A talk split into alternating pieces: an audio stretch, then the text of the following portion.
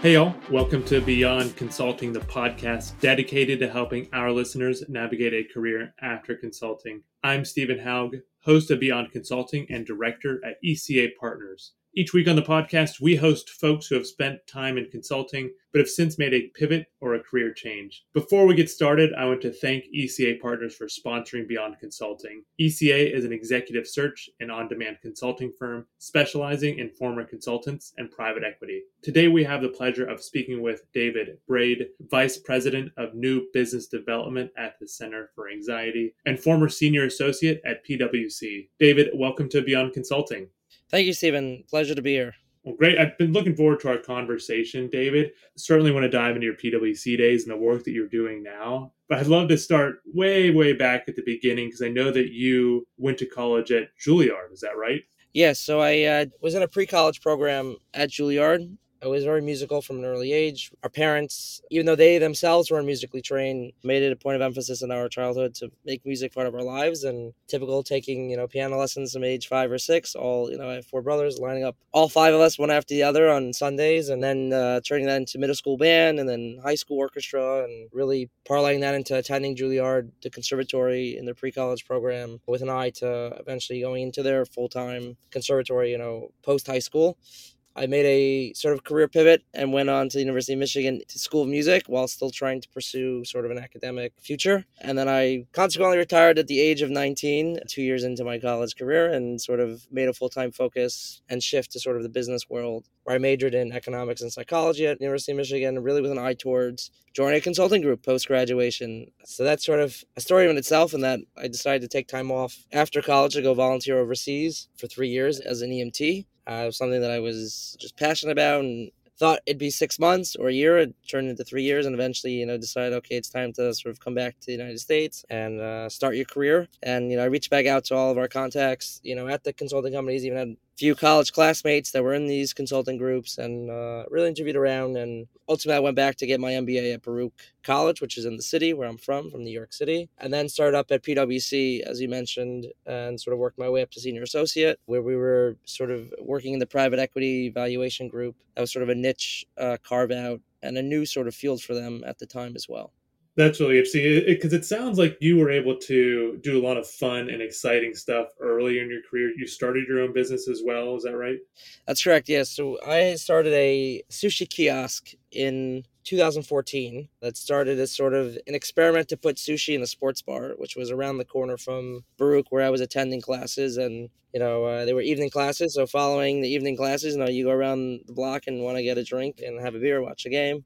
And uh, the idea of putting a healthier option in a sports bar, you know, never been done before. And uh, we had sort of struck up a conversation with the bar owners at Promenade Bar and Grill, which was around the corner, and I sort of implemented that and had a sort of full service sushi kiosk, sort of pop up sushi bar in that sports bar, which actually served me uh, well at PwC because we'd always uh, order sort of sushi for the office and uh, became sort of something to talk about, you know, sort of within the office. And people always loved sort of supporting, you know, a fellow uh, sort of uh, coworker and look forward to those sushi platters and sort of was a, a fun little uh, side business that sort of gave up, you know, as I moved on, you know, and progressed in my career at PwC. Sort of didn't see myself going to the catering or food business at all, even though it is a fun business. But you definitely have to be fully present to be successful in that, and sort of uh, put that pet project to the side, and sort of moved on to the consulting work at PwC, and then ultimately to where I am now at Center for Anxiety as uh, sort of the VP of New Business Development. Interesting. So you started this business while you were in your MBA program, just with a, a local restaurant. Yeah, and it really was, you know, I've always been an entrepreneur, but it really was Baruch's focus, you know, on the finance and entrepreneurial side was really sort of sparking, you know, becoming aware of opportunities and really just I'd gone to this bar a bunch of times, and the owner became friendly with myself, and sort of had empty space. And I said, you know, let's convert it and see where it goes. And it was a big boon for his business. You know, bars usually make money off the drinks, and the food, you know, sort of a loss leader. And turned out that sushi was a win-win for everyone. That men can now come watch their game, and their spouses or girlfriends could have a healthier option while there and uh, have good drinks or good cocktails, and sort of was a win-win and really uh, an interesting experiment at times. So that was sort of my early days of my MBA program, and sort of after about two years, I I sort of gave it up and you know sort of gave it back to the bar to for them to sort of continue on with it. Oh, good. So, can you still get sushi at that bar? So it actually, COVID, it was one of those casualties of COVID. You know, bars in general, especially with rent in the city. You know, the when I knew what they were paying in rent, I was happy I was not running the bar.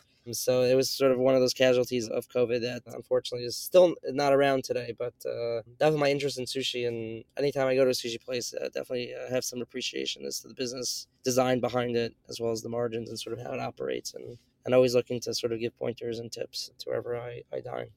Good. Let's dive into a bit more detail around your PwC days. You mentioned that early on in your career, early in your college days, you recognized consulting as a path that you wanted to pursue. Was it what you imagined when you're in college thinking about consulting? Once you got into it, were there any surprises around what you actually uh, discovered the job to be? Yeah, and I think consulting spoke to me when I was in college, and that consulting's about. And again, I, we had a class at Michigan where you know local business could apply to sort of partner with us and sort of have you know these students help them give tips, and it was a really unique experience in that people go into consulting I think because they want to help, they want to be of help, they like helping, you know they feel like they're doers and they're solution oriented and just sort of action takers. And i think the work at pwc was along those same lines albeit more on sort of the the back end valuation due diligence side you know less so sort of on the ground boots on the ground sort of management know meeting with management it was more meeting with financial sort of counterparts. But it was great because you're still diving into how businesses operate getting to the meat and potatoes of what makes this business click. Why is this business successful? Where can they improve? You're really doing a deep dive on all their sort of operations. So, sort of from a back end, you know, you're doing valuation reviews of companies that you know we're not public so you're sort of seeing you know for the first time and really trying to evaluate and make fair value projections and fair value valuations fair market value valuations for the stakeholders. So it's really you still have that piece of wanting to help wanting to put forth sort of and it's more art i think than science although obviously there is some structure and some standard you know metrics which you use but again it's helping it's being solution oriented it's being you know sort of taking action i think it was similar and i enjoyed it from the back end because i like knowing knowing how things work and sort of i think that's the heart of every consultant is you know asking question well why? Can it be better? Why this? Why that? So i think it was along the lines albeit less similar to a lot of my uh, colleagues and friends who were sort of more on the ground with different sort of consulting aspects to it, but uh, still very much enjoyed the work there and has served me well, definitely as as sort of came on to Center for Anxiety and it's a different kind of consulting work, right? It's taking a small business and saying, okay, what you know, how are we sort of more action oriented? So how are we going to grow this? And it's really more hands on and using sort of that background to build what it is today. So I'd say it's similar, and I thought maybe I'd be more sort of on the ground. Although where I am now, I think is more of that ideal situation where I thought I would land. But the back end financial work was definitely very insightful and helpful as well. So a typical project for you at PwC would be, you know, it's a private company would come to you. They say, "Hey, we're thinking about going public. Can you tell us what we should price our stock at?" Yeah, so it'd be either a private company or the private equity funds or hedge fund coming to us saying, "Hey, we have a position in this company that's planning to go public, what are we valuing our proceeds at? What's our shares worth? Where do we sit on the cap table or on the stack table? So we'd have, you know, and there's some pretty well known names. They're public now, so I can mention that it's no inside information. But you know, we looked at Uber, we looked at Airbnb, we looked at Spotify, Dropbox, Pinterest, just some of those that were the hot companies at the time. So that'd be sort of a typical project where we'd go in, you know, we'd also work sort of the audit side at PwC, which they're known for in terms of working with them, putting together sort of what we felt was fair market valuation of a the company, also be of the position that those particular funds or private equity uh, individuals had in that specific company. How long were your projects? For just a, a few weeks, a few months? How long did it take to, to be able to come to the answers that you would ultimately give to your clients? It depends how forthcoming they were with their information. And typically, you'd have the same. You'd see maybe similar companies annually, and that you know if they hadn't gone public yet, you're still trying to determine a fair market valuation for the position that the funds have in order to market to any future investors or even their sort of tax liabilities. I'd say, you know, a typical client, and again, there's multiple people working on the client, but I'd say, you know, usually, you know, your work on that specific client would be anywhere between you know six to ten weeks of heavy heavy work sort of during the busy season and then obviously throughout the year just checking in you know updating your numbers and stuff like that. So i'd say usually six to ten weeks and again depending on the type of position type of company how forthcoming or how much of the financial you know package we had and and so on and so forth. But I thought it was great. And also, you're working with different team members and even different partners throughout PwC and different, again, financial counterparts at the companies themselves and trying to get more information. And sort of, you know, you submit your sort of list of uh, due diligence questions and trying to get more response to try to get a more nuanced, uh, you know, valuation. That's interesting because I think that a lot of folks, when they think about consulting and management consulting, they think about someone who designs a plan or a strategy and then hands that off. But in your case, it's very easy to, or everyone's going to see how close you are to being correct, right? You say this is the number it's probably going to be, and then uh, you actually see that number a few months or a year down the road. Yeah, and so at the time, a lot of these companies had not gone public while I was still at PwC, but you know they did afterwards. But there was a lot of disagreement. I would say Uber was the big one for us, where just the way they got to the numbers, it was a big gap in what we had determined was fair market. And that just sort of strikes out to me just as the biggest one that I remember going back and forth. And ultimately, the public market sort of proving that, where we were a lot lower than what they were trying to go public with. You know, obviously, we work you know they had, they weren't going public when we were when I was at PwC, but that's sort of another example of that sort of disconnect between the company itself and the other financial auditors that are saying no you, you, know you're not even close to what you, you think you're getting. Obviously there are other factors at work but sort of it was an interesting you know dialogue and these companies you know they it's sort of that balance of you want to keep your clients but you also need to be true to the the numbers right and the financial data and uh, so yeah, I mean, it's it was definitely interesting to see and sort of predict, knowing from within which companies really had it together, which ones were sort of creating metrics to the you know sort of you see this now in public markets of creating new metrics that sort of fit their financial model. But yeah, so it was always you know we obviously couldn't take part in any sort of public offering or even disclose that we were working on certain companies. And like I said, most of them went public ultimately after I'd already left. When I was there, it was tough market to go public in, and then sort of picked up again. But yeah, it was definitely interesting to see where you felt you came in, uh, where they ultimately went public, and where sort of they've settled now in sort of the open public markets. Were you effectively setting the price per share for the offering, or were you just making a recommendation? No, not at all. So we weren't on that investment banking side. We were just sort of for the funds and our clients, we're setting what their value would be based on what we thought the valuation of the company would go public at. Uh, or even be worth, which helps them then determine their fund value, right? Sort of, you know, they can claim they have X amount under assets or certain valuations, you know, or pitch it even to potential investors. But we weren't setting the actual go to market price. We were just sort of internally setting a fair market valuation for our clients that held positions in these companies. Okay, good. So making them, giving them the number so they can forecast. And ultimately, whether they wanted to purchase, you know, make that sort of guess: Do I want to purchase at whatever price I had? Ultimately, obviously, they're where they stood on the cap table. Usually, they were getting a lot lower than what obviously the public price was. But determining what that valuation would be from a tax liability, audit liability, and sort of just fund value perspective as well. You moved on from PwC in 2017. Whenever you joined PwC, did you imagine that to be your career? Were you going to be a partner and go to spend your career at PwC? Or did you always imagine it as sort of a three year job and then you'd move on to do something else? Yeah, I mean, I, to be honest, you know, you you know when you go to college and you're in the financial world or consulting world and MBA, you know, sort of the big four is sort of the dream, right? You get a job at, at Big Four. It's all everyone talks about. So I think when I got there, I was, you know, focused on being there as long as you know possible. And definitely want to give a shout out to uh, two partners in general, Sean Elbaum and Noel Moynihan, who played a crucial role in my experience. And I loved it, loved the work. I just got to a point where, and today in general, the younger generation, sort of people our age, are sort of like, do I really want to work in a cubicle for the next in the same place. And this is pre-COVID. Obviously, now post-COVID, you know, there's remote working and there's flexibility. But you know, do I want to really come to the same office, you know, for the next 30 years and sort of uh, spend the rest of my life here? So there are some people that love it. They love that sort of structure of every day, the same schedule. I'm sort of not like that. I think that's also why consulting spoke to me and why I sort of started my own business. And sort of, I'm more of a I need to be, you know, doing things and I'm not a cubicle person. So ultimately, when I sort of graduated from my MBA program and I sort of actually met the founder serendipitously, I was sort of like, oh, maybe, you know, there is something here, even though mental health was an industry that I actually, you know, had a negative experience with. And I, you know, thought for sure, you know, it's, you know, they're not helpful. They're a scam. You know, they just keep you on because that's their caseload and they need you for their caseload. And so I know, you know, if you had told me that I'd be working in mental health, I would say, you know, not in a million years. Um, and the pivot was really just through a strategic, just risk, saying, you know, I go try it out. You know, initially my thought process was I'll give that two years, and if it doesn't work, you can always go back to PwC. They have a term that's called boomerang, which is very famous. That it's for people who have left PwC and, and ultimately come back. So I was like, hey, you know, they even have a setup for it, so why not take sort of a risk and sort of see what I could do with this? And since then, I haven't looked back, and um, it's been a great five and a half, almost six years now where I've been here.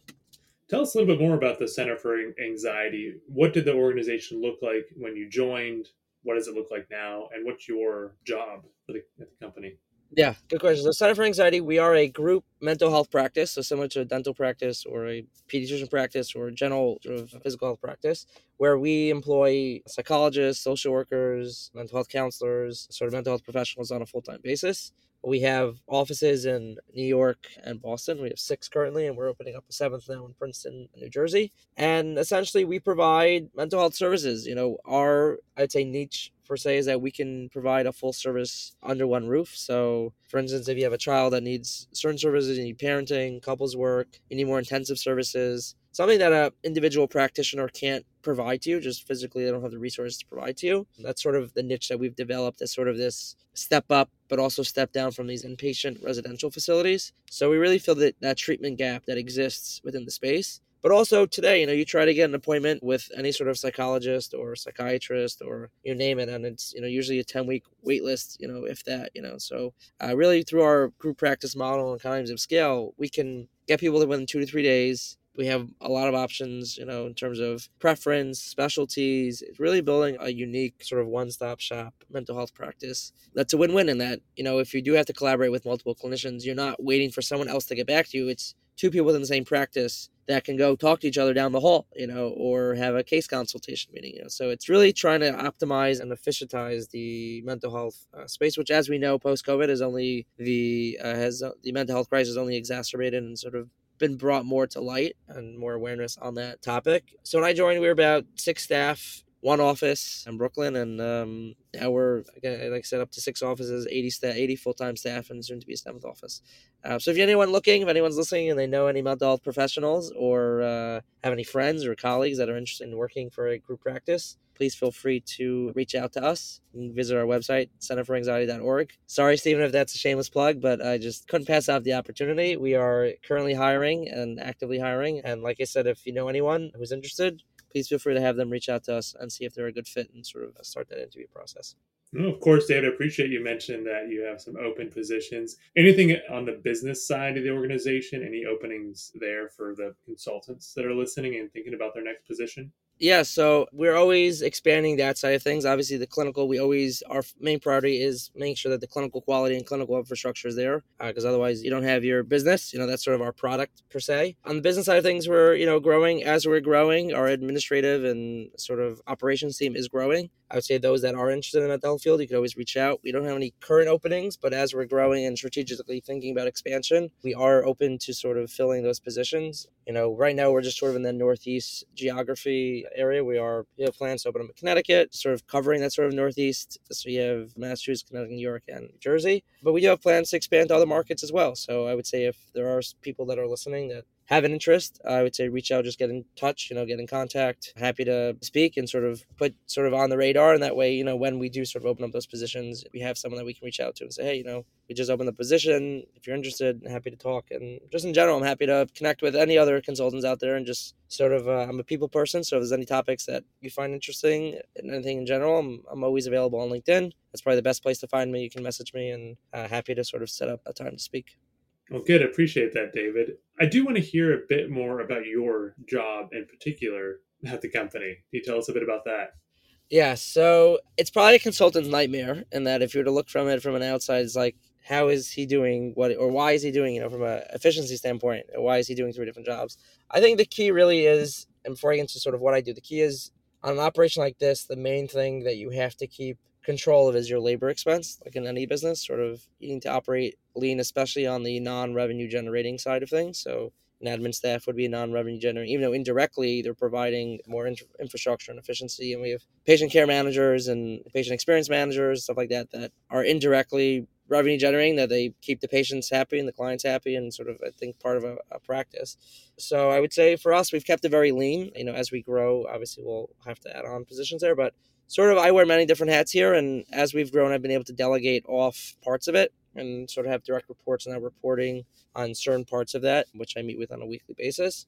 But essentially, what I've sort of slid myself into at this point, as my title now reflects, is sort of new business development, sort of new offices, new markets, new programming, looking for new areas to improve either partnerships. You know, we do have a not just a B2C part of us, but we do have a B2B where we work with workplaces. We have wellness the workplace workshops that we provide to businesses and small businesses and large businesses and management training and sort of bringing sort of mental health awareness and education into the workplace. So focusing on that, we have partnerships. One partnership that I'm particularly proud of is with the 9/11 Memorial Fund, where we provide outpatient services to survivors of 9/11. That's sort of through Mount Sinai Hospital, which is local to the New York area over here. So that's sort of a partnership that we forged uh, about four years ago, where they were looking for an outpatient provider provide services while they provide sort of more of the physical services, sort of the imaging, the screening from a physical wellness standpoint. But they were really looking for a outpatient mental health practice to provide the mental wellness parts of things. So there's a lot of people that have trauma and uh, other prevailing sort of mental illnesses that sort of were never talked about before. So it's sort of something that we're able to give back to our local community, you know, a city that I grew up in, a city that we have practices and offices in so day to day, you know, it's also playing more of a management role, is setting uh, sort of initiatives, goals, you know, targets. You know, a lot of day to day stuff is taken care of, but sort of making sure that there's processes, that there's systems. Which early on it was sort of like just you got to get it done and get it done, and you know, systems sometimes can bog you down when you're early on, but as you grow, it's like, hey, no, now we need systems and developing systems, developing infrastructure, and that's been interesting. Sort of that shift from you know even going from 20 to 30 employees and then we went from 30 to 60 and then 60 to 80 you know all different steps of creating new systems uh, new processes and sort of that sort of takes up I'd say most of my day. So it's really focusing on the rocks of the big operating, big decisions. I'd say there are fewer decisions I make on a daily basis, but they're more impactful decisions. Uh, you know, where sometimes you feel less busy and that you're not constantly busy, but ultimately your decisions are the ones that impact the direction and future of the company. So it there is uh, just constantly staying abreast of the industry and trends, and you know, just make sure what we're doing. You know, we're in line. Like our benefits package, are we even competitive at this point? You know, staying, make sure that we're competitive, uh, make sure we're paying fair market salary make sure that programming is up to date, you know, what's out there. Uh, I've even made intakes at other practices just see is our intake process something that we can improve, you know, let's see what other practices are doing. So uh, always just, you know, constantly looking for ways to tinker and think about how to make it more efficient and, and more patient friendly because that's really what it's ultimately about is removing those barriers and making it frictionless, both for your patients, but also your employees. Your employees, people forget, you know, they're also your, uh, you know customers. You have to really make sure that they're happy and that you're treating them well and really investing in that employee experience. Those are great points david and i appreciate you sharing your career story with us here today. Is there anything else you'd like to leave our audience with before we wrap up? Yeah i would say you never know where opportunities knock so definitely just if you're just looking for them you know you'll find them maybe you know you, you don't know what to do next or you're working a consulting job and you don't know what the next big idea will be you know at one point looked into laundromats you know they were pretty good it just didn't have time for that it's just sort of if you're just curious and always looking how things work and just staying abreast on certain things you can usually find opportunities or you know, just next career moves wherever they like i said i never thought i'd be in mental health but uh, sort of through a serendipitous meeting and sort of thinking about it it sort of led you know down this path and I would say you don't have to like pigeonhole yourself to an industry or to uh, a certain path. Although if you're lucky enough to know what you want to do, great. But you know those that sort of don't, that's okay too. It's just sort of living life with open eyes that you know sort of noticing things or just uh, noticing like even when you walk into a store or a supermarket or a barbershop you know it's just sort of you know hey are you really operating efficiently or stuff like that and some some great stories out there and great startups of how they start just sort of trying to solve problems so i'd say you know, always just keep your eyes open and look around for uh, opportunities if you're not sure what to do next. But you know, they're out there, and there's endless, endless opportunities. You have to be open and aware of what's out there. Thanks for that, David, and thanks so much for joining us today. My pleasure. Thanks for having us, uh, or having me, Stephen.